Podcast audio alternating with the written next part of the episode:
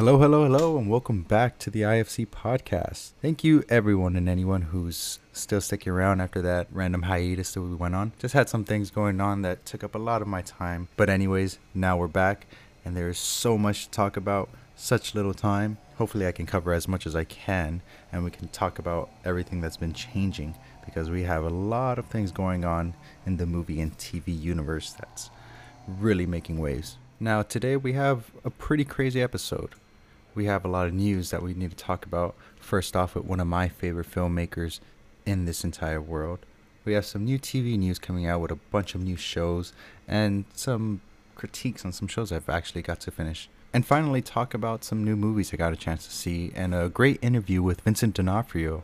But before we get a chance to jump into the interview, I wanted to talk about a topic that is very near and dear to my heart. As some may know and as most don't, Christopher Nolan is by far my favorite filmmaker everything he does inspires me. Not to say that everything he makes is great. There are some issues with some of the movies that he's made. Case in point being Tenet, but that's another podcast and another conversation for another day. Essentially, in the last few weeks, Nolan had been shopping around a new script as he returns to a World War II era that centers around J. Robert Oppenheimer, who is considered the father of the atomic bomb. Now, knowing Nolan, that can mean so many things of how this movie can go. Needless to say, many studios were after this new script, and it seems that Universal was the winner. They've backed the script now and are now ready to be distributors and have agreed to some crazy stipulations that apparently Nolan was shopping around since the beginning. And based on his track record and the amount of money he's made and all the movies he's made for Warner's, it seemed like an easy bet. Some of these things are a bit out there, even for a director of his caliber, especially considering how much control studios prefer especially when banking so much money on a project. In agreeing to finance and distribute Nolan's next movie, Universal has agreed to give Nolan complete creative control over the entire project, a $100 million budget, which is also to be matched for a marketing budget, 20% of the first dollar grossed, and insanely enough, a three week blackout period before and after the release of the movie, where Universal is not allowed to release any other material or content within that time period, allowing for Nolan's movie to be the primary Universal project that will be available to any movie consumer. Now, essentially, Universal has completely won in this case. Yes, Nolan may have all the control, but Universal has just added a new filmmaker to their roster that puts them on a whole new tier. Not to say that Universal isn't already there, I mean, Universal is one of the oldest studios to still be working, and yet they still have all the popularity and a lot of original IP that they can use. I mean, if you look at Nolan's track record in his 19 years working at Warner Brothers, I mean, there's no reason to not give him everything he wanted just to add him onto your team. I mean, he has multi billion dollar grossing movies, he has some of the best original ideas, and he's also taken a tried and true IP franchise and made it completely his own. I mean, the what he's done with his version of the Batman trilogy has completely paved a new way to tell superhero and comic book movies. I mean, just look at the legacy that Heath Ledger's Joker left. Not to take anything away from him, but also with Nolan behind him helping create this character, it's created this timeless movie that will most likely continue to be an example of how Nolan is a trailblazing filmmaker of this 21st century. It's safe to say that Warner Brothers is still trying to figure out how to win the streaming wars exactly and also keep its artists and creators invested in wanting to work with them. But they aren't the only company going through issues. Disney went through its own little scandal, but even with them, streaming has become an issue with the Scarlett Johansson lawsuit that came out for Black Widow's release on streaming and not and not renegotiating her contract to compensate her for this lack of box office revenue for the streaming revenue. But it seems not even Disney, with all their money and power, are exempt from dealing with these pandemic issues and this new terrain of streaming.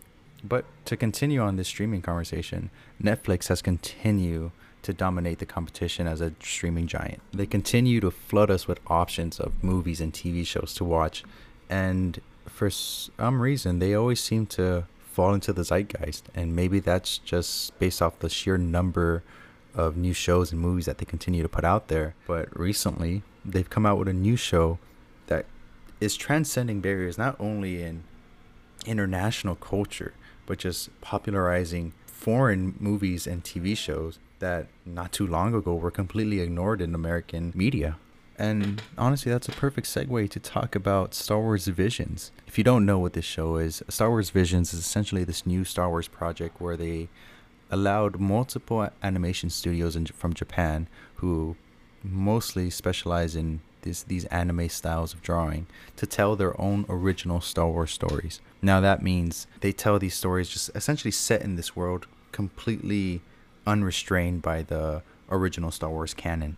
And it's a perfect partnership for Star Wars to allow these animation studios to tell these kind of stories, especially with the Japanese influences that Lucas, from the beginning, has always said influenced his original Star Wars. I mean, Jedi's are samurais. They're essentially the heroes. Their warriors are the heroes of these stories.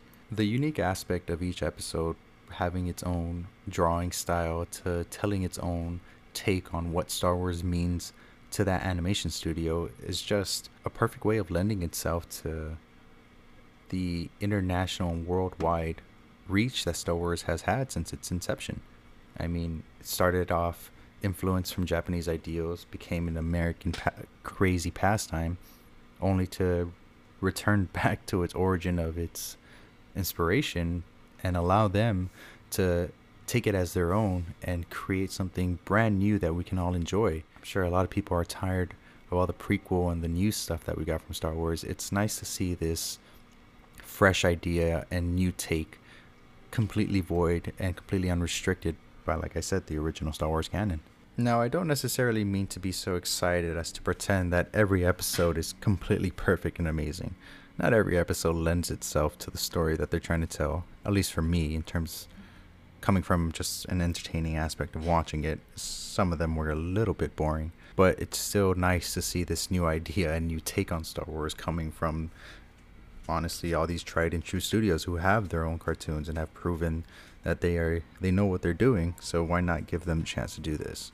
As Disney continues to prosper with these new ideas, they even extend it to their other favorite child, Marvel, who has done something completely new and different with their What If series.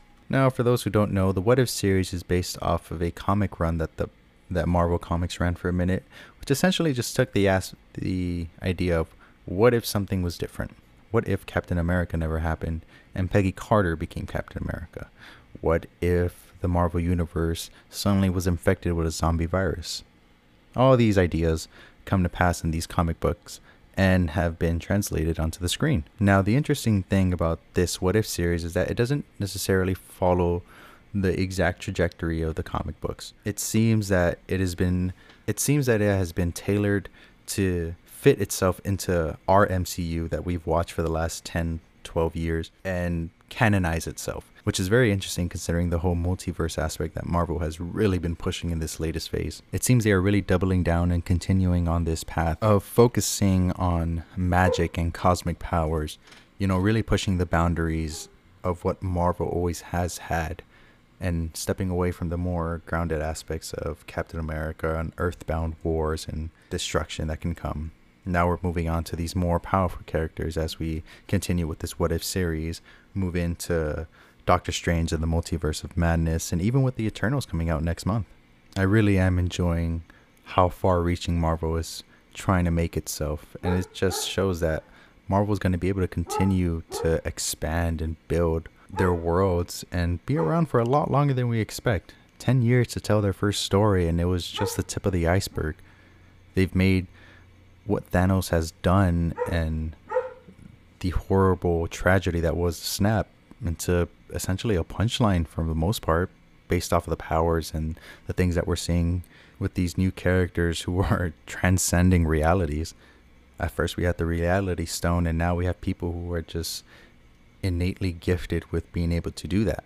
Case in point being a Uatu the Watcher, who has essentially been around the entire time, but we have never even seen him till now. And it's just very interesting that Marvel is able to do something like this and keep the wide range of audience that it has. You know, before it seemed that all this cosmic comic book wonder used to really be lost for just essentially those who are completely dedicated to it or children. And now it seems everybody and their mom knows who Captain America is, who Thor is, and what Marvel is altogether. With the Eternals and Spider Man and Doctor Strange just around the corner, it's gonna be a hell of a ride this entire phase four of Marvel, and I just can't wait to see what they continue to do.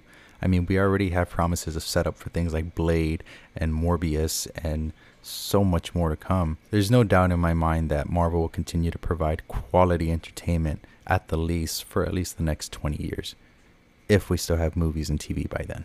Now, hopefully, as the world begins to go back to its own sense of normalcy, we'll continue to see these projects come out in the theaters. I mean, recently with the success of Shang-Chi and Venom, it seems movies are on the right path to being able to make up their money in the box office the way they previously could not during the pandemic. Now, there was initially a lot of worry about releasing these movies in theaters just because of the sheer budget that goes into these movies. These movies by themselves already cost around nine figures, and you usually want to do the exact same amount or at least close to it for a marketing budget. I mean, it makes sense why these studios really want to make their money back and have been struggling with this whole theatrical run versus streaming immediately kind of thing. You want to make your profit back, you want to make your money back, and you want to pay back those who help make it. So it makes sense that they've been struggling so much. But with the recent success of these last two movies, it really does seem that with the vaccine and people really wanting and trying to get back to the world, that we're going to be able to have a chance to just go back to movies regularly. You know, all of these especially coming in during this fall season where these last three four months of the year is when movie studios start to drop their really good projects or their really special oscar running projects. Anything that they consider to be a high success they usually want to drop around this fall season. I believe shang-chi was really the first movie that they didn't budge on in terms of release date so they can really test out the waters to see how things are going to happen in terms of box office release and popularity especially for something like a marvel movie. But there was already issues with the Venom, as I believe they had about two separate moments where they had to change the release date because essentially they were worried that there weren't be enough people to go to the movie theaters and make up the money in the box office. But then you go back to the whole streaming question and you continue to tread these muddy waters that no one really knows what to do with yet.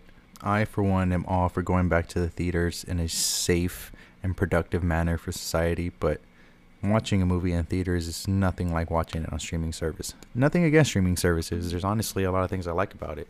And for some movies, it's probably a great idea to get on a streaming service if your concerns are more so eyes and viewership versus um, return on investment.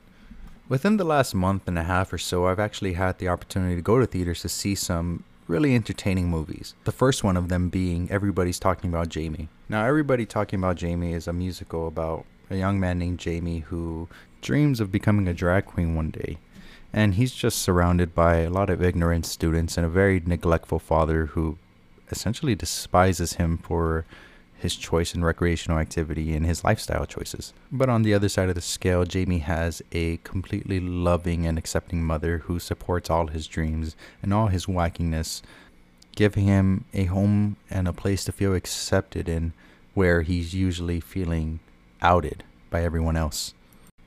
Now, that's the narrative portion of the musical, which is essentially all I really liked about it.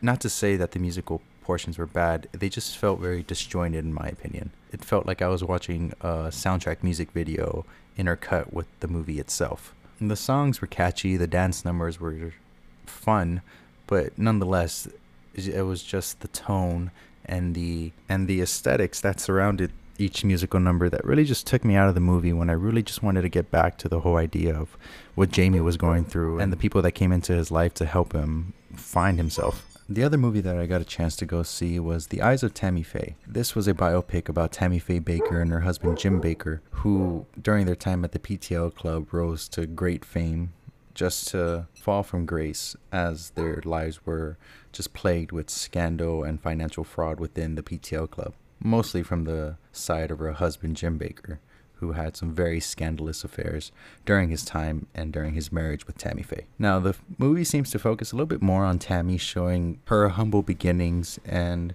her genuine love and care for people as she fell in love with religion and Christianity at a young age because of the sense of community and family that it gave her that she seemed to have lacked at home with a very tumultuous relationship with her mother and stepfather. Now, the movie seems to focus a lot more on Tammy Faye, but does give a lot of narrative runway to her husband with the fact that his misdoings and his greed are essentially what brought the kingdom down. That was the PTL Club. Now, in this movie, we have a vast array of famous actors. We have Jessica Chastain portraying Tammy Faye. We have Andrew Garfield portraying her husband Jim Bakker. And of course, we have Vincent D'Onofrio coming as senior Jerry Falwell, who was a conservative televangelist who started off as an ally to the Bakkers, only to be one of the first to push for their exile from the PTL club, not only for their scandalous affairs and financial fraud, but also so he can have a bigger platform for him to push his conservative agenda that he really was famous was most famously known for. I mean, I believe the man also fought against Martin Luther King and the civil rights movement during the time. Now, Jessica Chastain's portrayal of Tammy Faye is probably the best part of this movie she really does seem to hone in on the genuine courtiness that was Tammy Faye, along with the prosthetics and the makeup design that they had put on her. Personally, I wasn't fully aware of the Bakkers or the PTL club. It was a bit before my time, but I did grow up in a somewhat of a religious household, so so there was a bit of a familiarity with the Bakker name. I knew of the te- televangelists, but I didn't really know the details of their lives, nor the details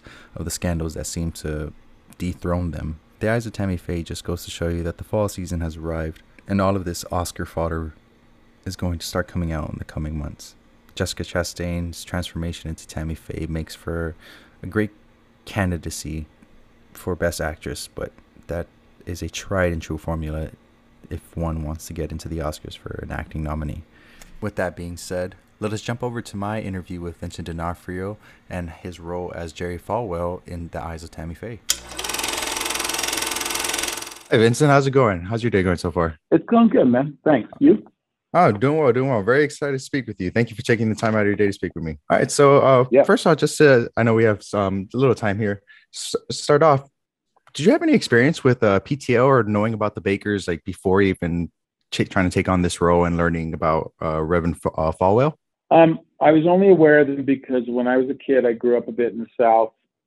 Uh, actually, most of my youth was in the South, and and so we had neighbors and and and there's people I knew that had this the them on in, on in, in their living rooms, you know, at times. Um, um, my family was different. My, I I didn't know at the time that we were liberal, but we were a very liberal family in hindsight. And and so you know that wasn't on in our house, but it was a yeah, it was something that I had knowledge of, um, but not in any kind of deep way. I had to I had to do my homework yeah even myself when i first uh, was coming across this movie like i had knowledge of them but i didn't have like a deep in depth like fan kind of knowledge of them yeah so i so being somewhat aware of them during your research with uh your role with for reverend uh, falwell did you know about him in the same kind of circumstance that you knew about them or did you just really have to dive into him like oh never knew about this guy? No it was the it was the same. I knew very little um and so you know when i was younger you would have to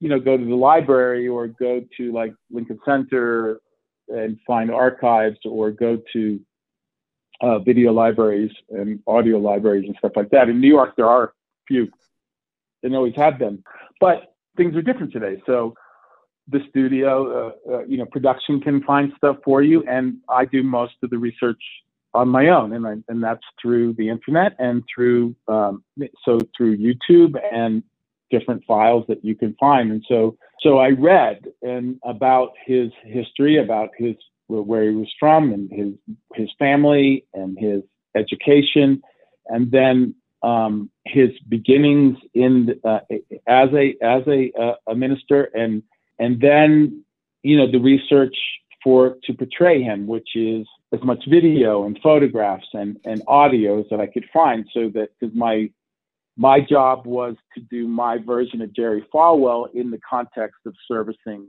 this script.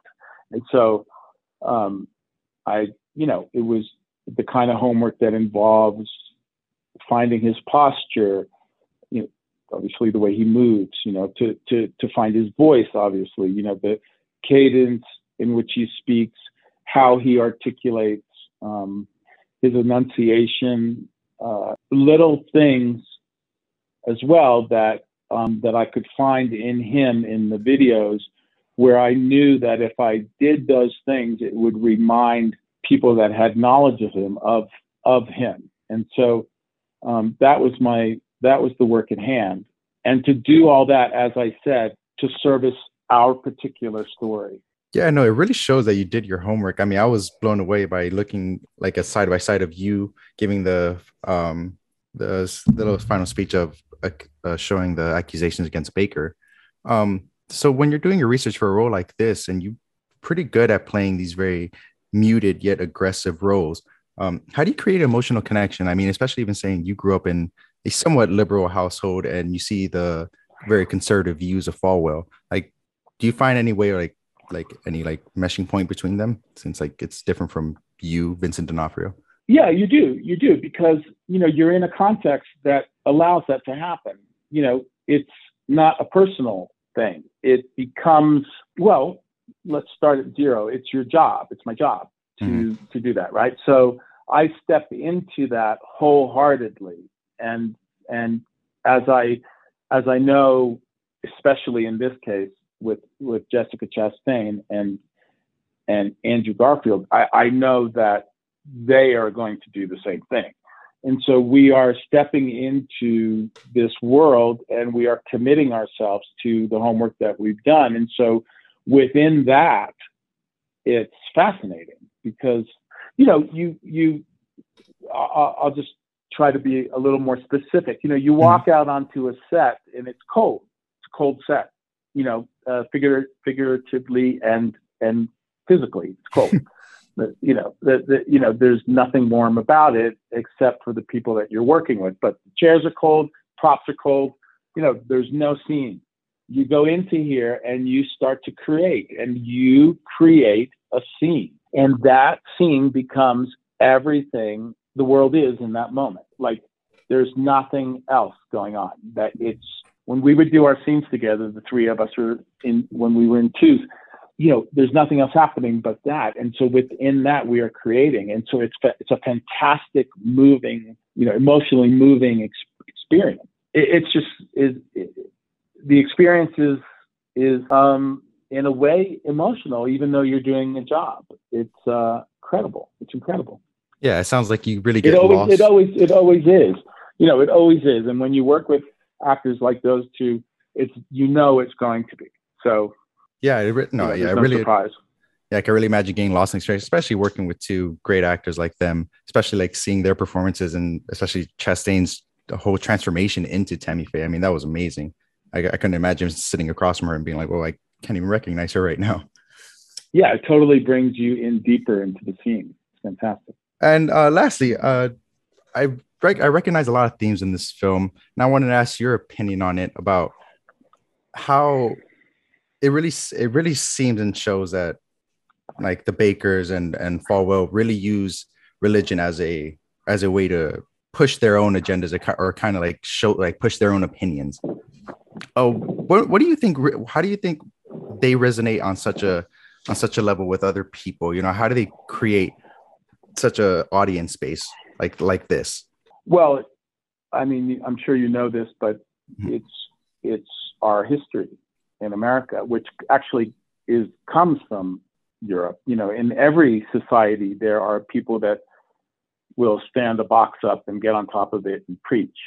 And in in our country, in America, that um, from that from people standing on boxes and preaching in the middle of a town to to snake oil salespeople traveling from town to town and living off um, the money of, from other people where they would park their wagon and sell them some kind of alcohol based or dirty water and say it was this or that and and meanwhile while they're doing that they're doing a sort of sermon the whole time about their product and their beliefs on how you need to be a better person and this will do it for you.